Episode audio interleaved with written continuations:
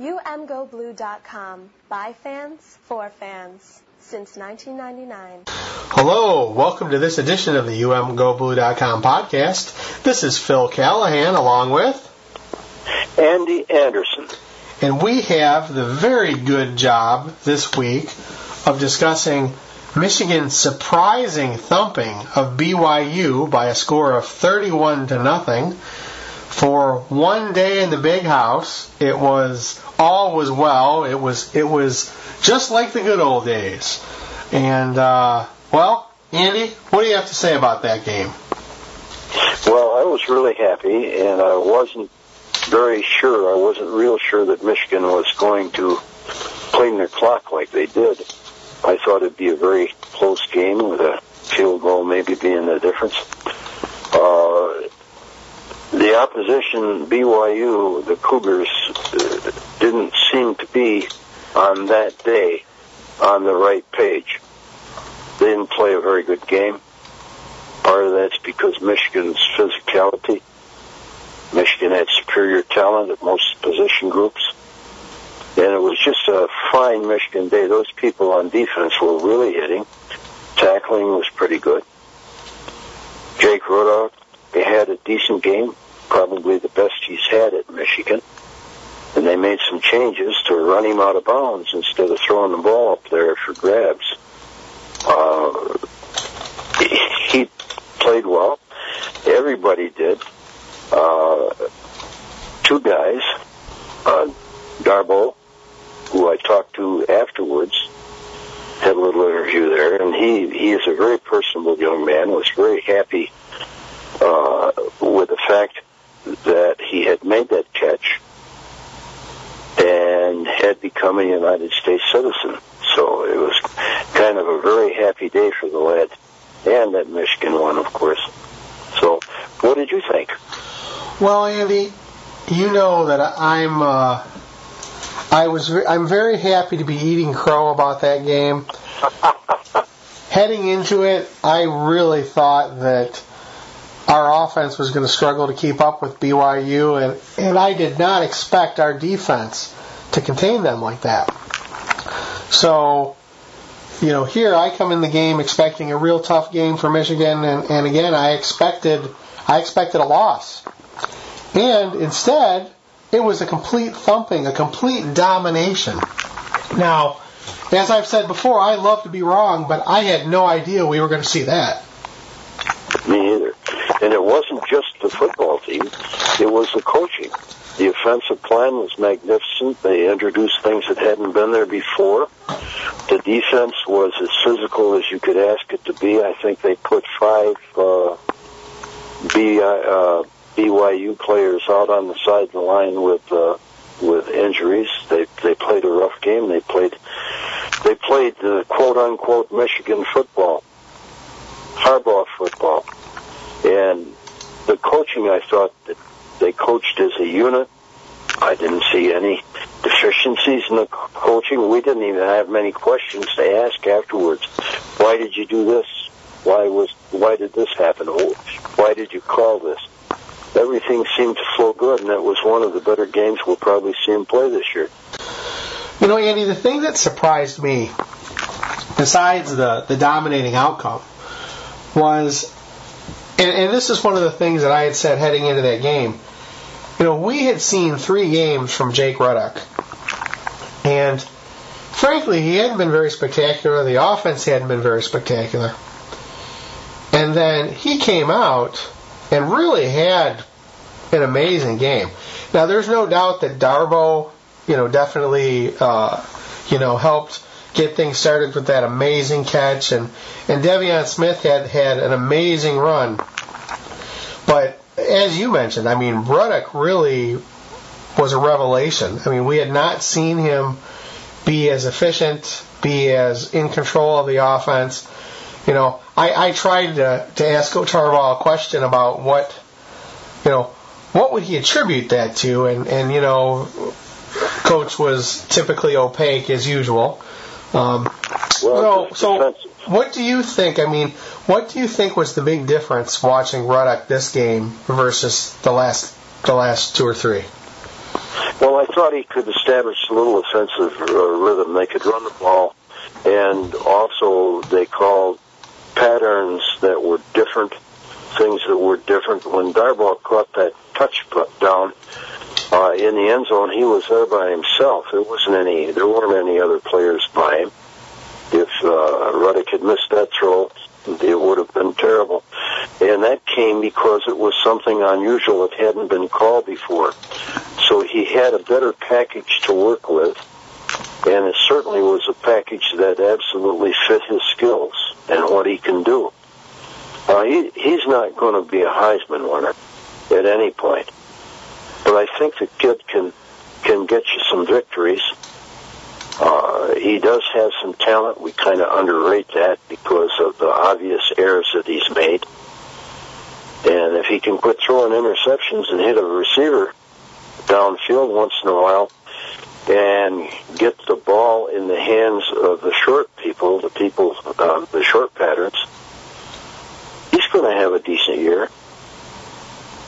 At some point in time, at the end of the year, when things are turning around, we might even say that we miss him. So he, he, he started with a cloud over his head, and uh, he's had a little rain on him, but I think he's going to see some some nice games in the future. What do you think? I think I was completely surprised at you know how well the offense looked. Um, listen, I, I'm pleasantly surprised. You know, I think we're really deep at running back. Coach mentioned that in the post game. I think that Darboh is living up to the potential that he's had for the last couple of seasons. You know, he, he had a tough break a couple of seasons ago. He missed an entire season getting hurt early. And he's always been on the verge. And it appears that he, you know, he has established himself as the, the dominant downfield threat with Jake Butt being the, the intermediate to short threat. I have to tell you, the, the thing that struck me watching this team was it wasn't just that they were good, they looked dangerous. And it's the first time that, the first time since we had Denard that I really thought, you know, we, you know, now obviously a lot of things have to come together, but it's the first time that I looked and I said, you know what, we could we could bite some people. Now, realistically, you know, you know, we know that you know this is not going to be a team that that you know rolls in and and rocks Michigan State and Ohio State, but I feel a lot better than I did, you know, watching those first three games. So I'm I feel a lot better about Utah. Utah is a lot better team than I thought they were when we played them because they beat uh, Oregon 60 to 20, and that's no easy task. I don't know where that was, but I think it was a home game for Oregon. Yeah, that that's not easy to do. So uh, Utah is a much better team than we thought, and we've only lost by a touchdown there. Uh, Michigan State beat Oregon by three. You can't tell anything from that. But anyway, it gives you a little hope that maybe uh, maybe Michigan isn't going to be so bad after all. But they got a big barrier to break against Northwestern. Northwestern is a serious threat this year, both offensively and defensively. Well, we'll well, hold, hold on, hold on. We got a game before them. oh yeah, that, that's true, man. Yeah, that's true. Uh, and I should hold on. The turtle or Terrapins um, got whipped pretty bad. This this West Virginia really laid one on on them, and so they're going to be festering. It's going to be a night game there in that atmosphere, and for this for recent Michigan teams, that's been a real barrier to success, with the possible exception of the Notre Dame Dame game that they won at night in Michigan Stadium. So Maryland will be out for blood. Everybody is when Michigan shows up. They bring out their best game. Then they got a few weapons, and uh, they may be uh, pretty pretty much embarrassed by West Virginia. So that'll be a tough game. and it's a Big Ten opener. We need it badly. And like you know, Harbaugh said, you know, the big thing we need to see is that, and again, we kind of have to reconsider the Utah game, you know, in what's happened since. But it's been a while since Michigan has gone out and played really well on the road. I think that you could say that, I mean, we came close versus Ohio State last year, but game in and game out, it's, it was under Brady Hoke, it was night and day between home and away. So it'll be interesting. Like you said, really, we can look at this and think that Michigan should, could really go in there and, and dominate. Can they do it? You know, it'll be be very interesting. I mean, if Michigan can follow up the BYU game with a solid victory, um, you know, I feel pretty good about them coming home against Northwestern. Now, again, I don't want to dismiss anybody. We are not that great to dismiss anyone, but you know, Maryland's up, and like you said, it's a night game. There's a lot of distractions.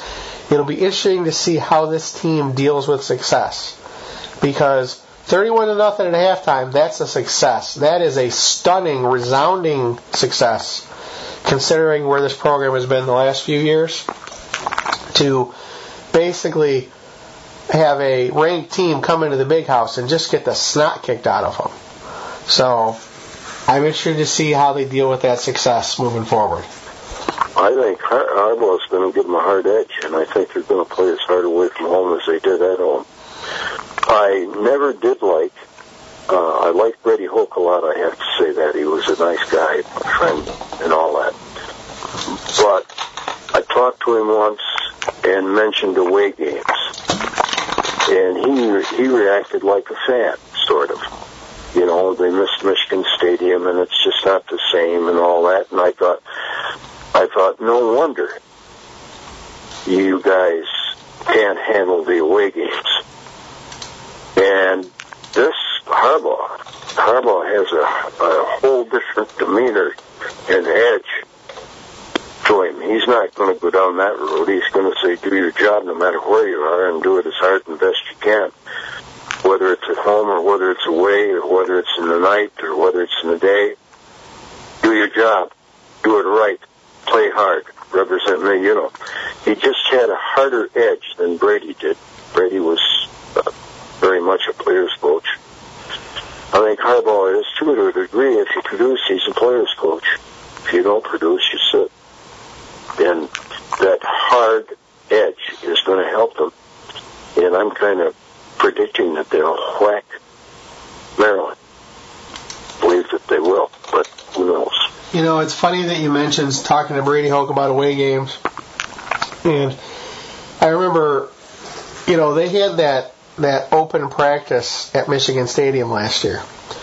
And, you know, the Hoke was, well, it's going to help the team prepare. And, and I asked him point blank, I said, you know, coach, really, what you really need is you really need more practice for away games.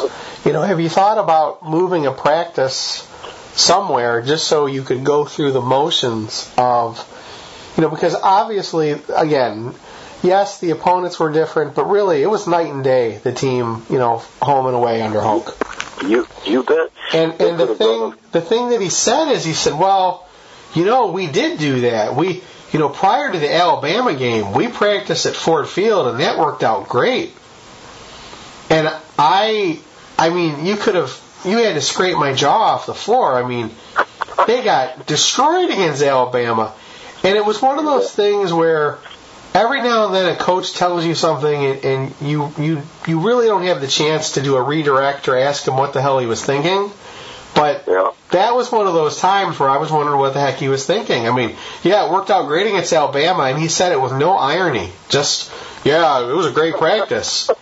And I'm like, dude, did you not see what happened during the game? And and, and I guess, you know, that's the thing. I mean, we're looking for what's different under Coach Harbaugh. And, you know, I said it, you know, ad nauseum that heading into the season, he had the same problems Hoke had. He had questions at quarterback and questions at offensive line. Well, the offensive line is doing just fine. This is the first game where Rudock really was was uh, efficient and got the job done, and, and you know just just got it done. And the defense looks amazing. So, you know, what do you think heading in these next couple of games? Granted that you can't take anyone for granted, but I mean, it's starting to get very interesting. Whereas after the first three games, I really thought we were in we were in a very deep rebuilding mode. And you see how good they look against BYU, and like I said, you start thinking that they could really cause some problems for people. They're finally discovering some playmakers. That run by De'Veon Smith is as good a run as I've ever seen a back have a back do like that. When he burst out of that pile, you couldn't even see him coming out of that pile without television. All of a sudden, he appeared running downfield with a single guy chasing him. Uh, that was a, a beautiful experience, and they they they broke long. What was it, 76 yards that uh, Ty Isaac did uh, from scrimmage. So they've broken some big plays that must break Fitz Toussaint's heart to see that, to watch that on television when he had to struggle so much with a funky offensive line. You know, the thing that I think is that watching watching Michigan come together, and the other thing that really that I really appreciated watching Saturday was that you had the offensive line blocking, you had the wideouts blocking, you really had things coming together on multiple levels to where and, you know the question I really wanted to ask coach is you know is this what you envisioned the offense to be when you came here? And you know that that he would say well we can always get better blah blah blah. But what I saw against BYU was as you said in, a, a, the evolution of what was used to be Michigan football. And kind of you could see the gears coming together for, wow, if we had a couple pieces here and everybody keeps improving, this could be, this could, this will be a very interesting couple years. And I guess my point is that for ever since Coach has showed up, ever coach since Harbaugh showed up, everybody's been talking about how great Michigan could be and how fast they will turn around. Last game was the first time we saw the real evidence of it. And what you saw was an improvement, which we didn't see under the two prior regimes. There were actual improvement on both sides of the ball. And special teams are no slouch now either. And the reality, and, and you know, the reality is, is that this may be the only time. Again, we don't know. Maybe the only time this this rears its ugly head, right? But the point is, is that you can see it now. You you now have something to point back to to go. Oh, I get it. I see how it can work. And again, I, I it's going to be interesting to see how they deal with success. You know, they've they've returned to the to being ranked in one of the polls, and 20, I really think that Michigan is becoming as interesting on the field as they've been off the field since Harbaugh was hired. And it's been a long time. I mean, I would say that Michigan really wasn't compelling on the field since we had Denard. Yeah, that's true. That's true. Now they're, they're, they're developing playmakers. They got them, and Jabril Peppers is no slouch either. Uh, my heart stops every time he catches a punt. I think, well, no, he's going to take a shot and maybe get hurt, but he does a fantastic job of feeling, fielding that punt. Remember back when we had Jeremy Gallon for his first couple of years, and the ball would go through his arms and hit the ground? Uh, Jeremy turned in to a really good punt returner and receiver his last couple years, but when he started, he was rough. This guy will be running away from the ball and catch it over, catch the punt over his shoulder and try to run it. He did that in this game, last game we saw. So he's a fantastic, a fantastic athlete, and he's going to get nothing but better if he can avoid injury. He's going to be right up there with the best of them at his position. They play him all over. You know, he's in on a lot of plays, and he plays more plays than anybody else on the team, or he has in past games recently. So they're developing players. They're developing the team. The coaches seem to be on the wrong page. Now, that doesn't mean that they're not going to make mistakes, that they're not going to make a bad call or call the wrong play or stuff like that. That that can happen. But these guys know what they're doing, and it obviously demonstrates on the field that they do. And it's not, it's Drevno and every other one of the assistants has impressed me. The special, what's the special team guy's name? I can't remember. But anyway, he's been good. Baxter? Yep. Has been good. So, uh, things know, are looking up. You know, Andy, the thing I'll say about that is, it is I used to be a huge special teams guy. It used to be my number one gripe. And that was toward the latter end of the Lloyd Carr era. Um, because, I mean, if you go back and look, with the exception, you know, basically Michigan's philosophy on special teams under Lloyd Carr was throw an incredible athlete out there and let him do th- amazing things, which was great when you had a Woodson or a Desmond Howard. But really, I, I, again, I used to bag on special teams a lot. Well, unfortunately, the last seven years, the Rich Rod era and the and the the Hulk era, while special teams were not stellar, they were the least of our problems. So yes, I'm excited that our special teams are better, but what I'm really excited about is that you know you can see things coming together on offense and defense. So I, uh, I I'm just so pleased that that the offense looks like it's finding its feet. So we got, we got to remember there's not a lot of depth there. That uh, there are places in that team that are very vulnerable if you know anything untoward happens to one of the key players. like quarterback. But like quarterback, who are you going to have that's got any experience? You haven't got anybody back there. And this is one thing that I kind of wonder about, and I'd like to ask him about it sometime, is why doesn't he have anybody that they're going to play? Well, Speight, they did play once. But what do you get, uh, five or six Well, snaps? and again, I guess that's the gripe is that you know you, the game was over at halftime, and would anybody really have complained if Rudock came out and did a series in the third quarter and then took the day off? No, and it would have been easier to explain why they didn't score a touchdown in the last half if they had a, uh, you know, an understudy quarterback in there. So, so that's the I- thing I struggle with. On one hand, Harbaugh says that Rudock is head and shoulders above everybody. Well, if he's head and shoulders above everybody, don't you want to protect him when the game turns into garbage time? And isn't that the time that you want to get your other guys some reps?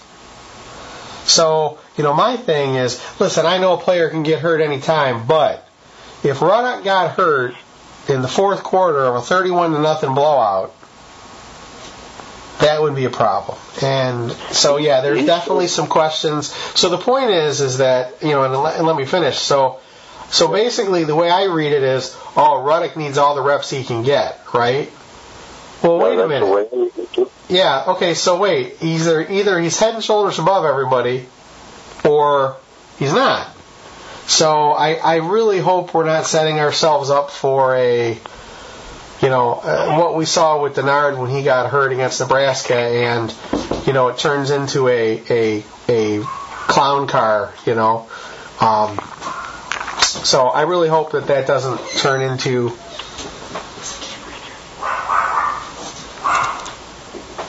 So I really hope it doesn't turn into that. So um, I, I don't. I don't. Even though he's not playing somebody, he's grooming.